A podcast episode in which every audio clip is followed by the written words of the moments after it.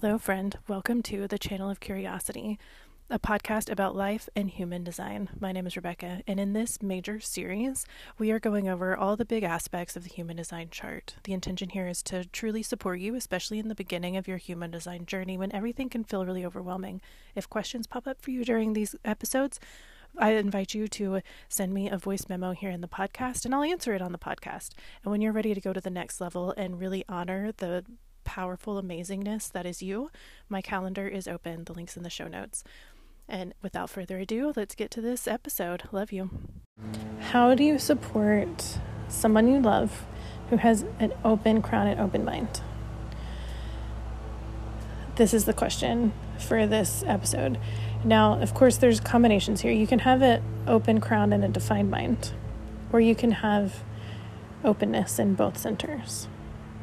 Never will somebody have a defined crown and an open mind. That's not how it works. So, again, I'm just going to speak to these two together. So, if you have someone in your life who has both of one or both of these open, then the best way to support them is to guide them to their own body wisdom and and to let them kind of explore because again they have endless capacity for inspiration and endless capacity for conceptualization. With the openness here there's a lot happening and there's extra pressure that they're experiencing because of the openness. They're absorbing and amplifying that pressure. And so patience here as they figure out what is theirs and what somebody else's is huge. If you're a parent to a kid with this just understand that they will have endless thoughts and endless inspirations, and that that's a beautiful thing. And to remember, to remind them that when they are figuring out things for themselves, for their own lives, this is when you listen to your body. The mind is not the authority of our lives. We keep trying to make it the authority. Society will say things like make a logical decision or think it through or whatever. But we're not meant to make decisions for ourselves from our mind. That's what our authority is for. And with this open here, there's just a, so much more potential for pressure and so much more potential for not self voices, for them thinking that maybe they're not smart enough or because they're not certain, because they're not going to be certain.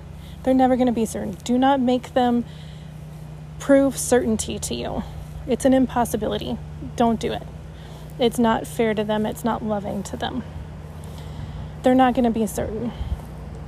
And they are going to think about a lot of things that don't matter. They just are. It's mechanics. That's what the openness does up there. It thinks about a lot of things that don't matter. So, again, just helping them, giving them the space to kind of work through all those thoughts that are happening, and then and not judging them for having all of these thoughts. And the thing here with the undefined is also strategy and authority is is huge. So remember, you know, what is what is their type? How does that strategy support them? What is their authority? How can they get into their body? And just reminding them of how incredibly deeply wise they are because they get to have all these different perspectives. They get to have all these different insights. And it's a gift. Okay, I'm actually in the backyard right now. I just needed to walk barefoot in the grass, and I guess the cicadas wanted to be part of this little um, episode here. So I don't know if you just heard them get loud. They're quiet again, but that's the beauty of being outside. So, with the openness here, you know, if you have somebody you love, just give them space to sort through the openness. Help remind them of their genius within their own body. And that's the main thing. I love y'all so much. Let me know if you have any questions. You can leave me a voice note. You can check out my shop for further support. And I'll talk to you soon. Thank you so much for sharing your time with me during this podcast episode let's do a quick check in. Take a big deep breath for me and think about the episode you just listened to. What was the main topic here? And were there any questions or confusions that came up for you take note of those. And what was the most exciting thing that you learned? Was there anything that really affirmed you or empowered you during this episode? Take note of those. And I just invite you to share if you have a big question that came out of this. Uh, just a reminder to send me a voice memo. I'd be happy to answer it. Or if you want to send a voice memo with a big aha moment that you had, I would love to hear that as well. And whenever you're ready, hop on my calendar and let's deep dive into your beautiful energy. Love you.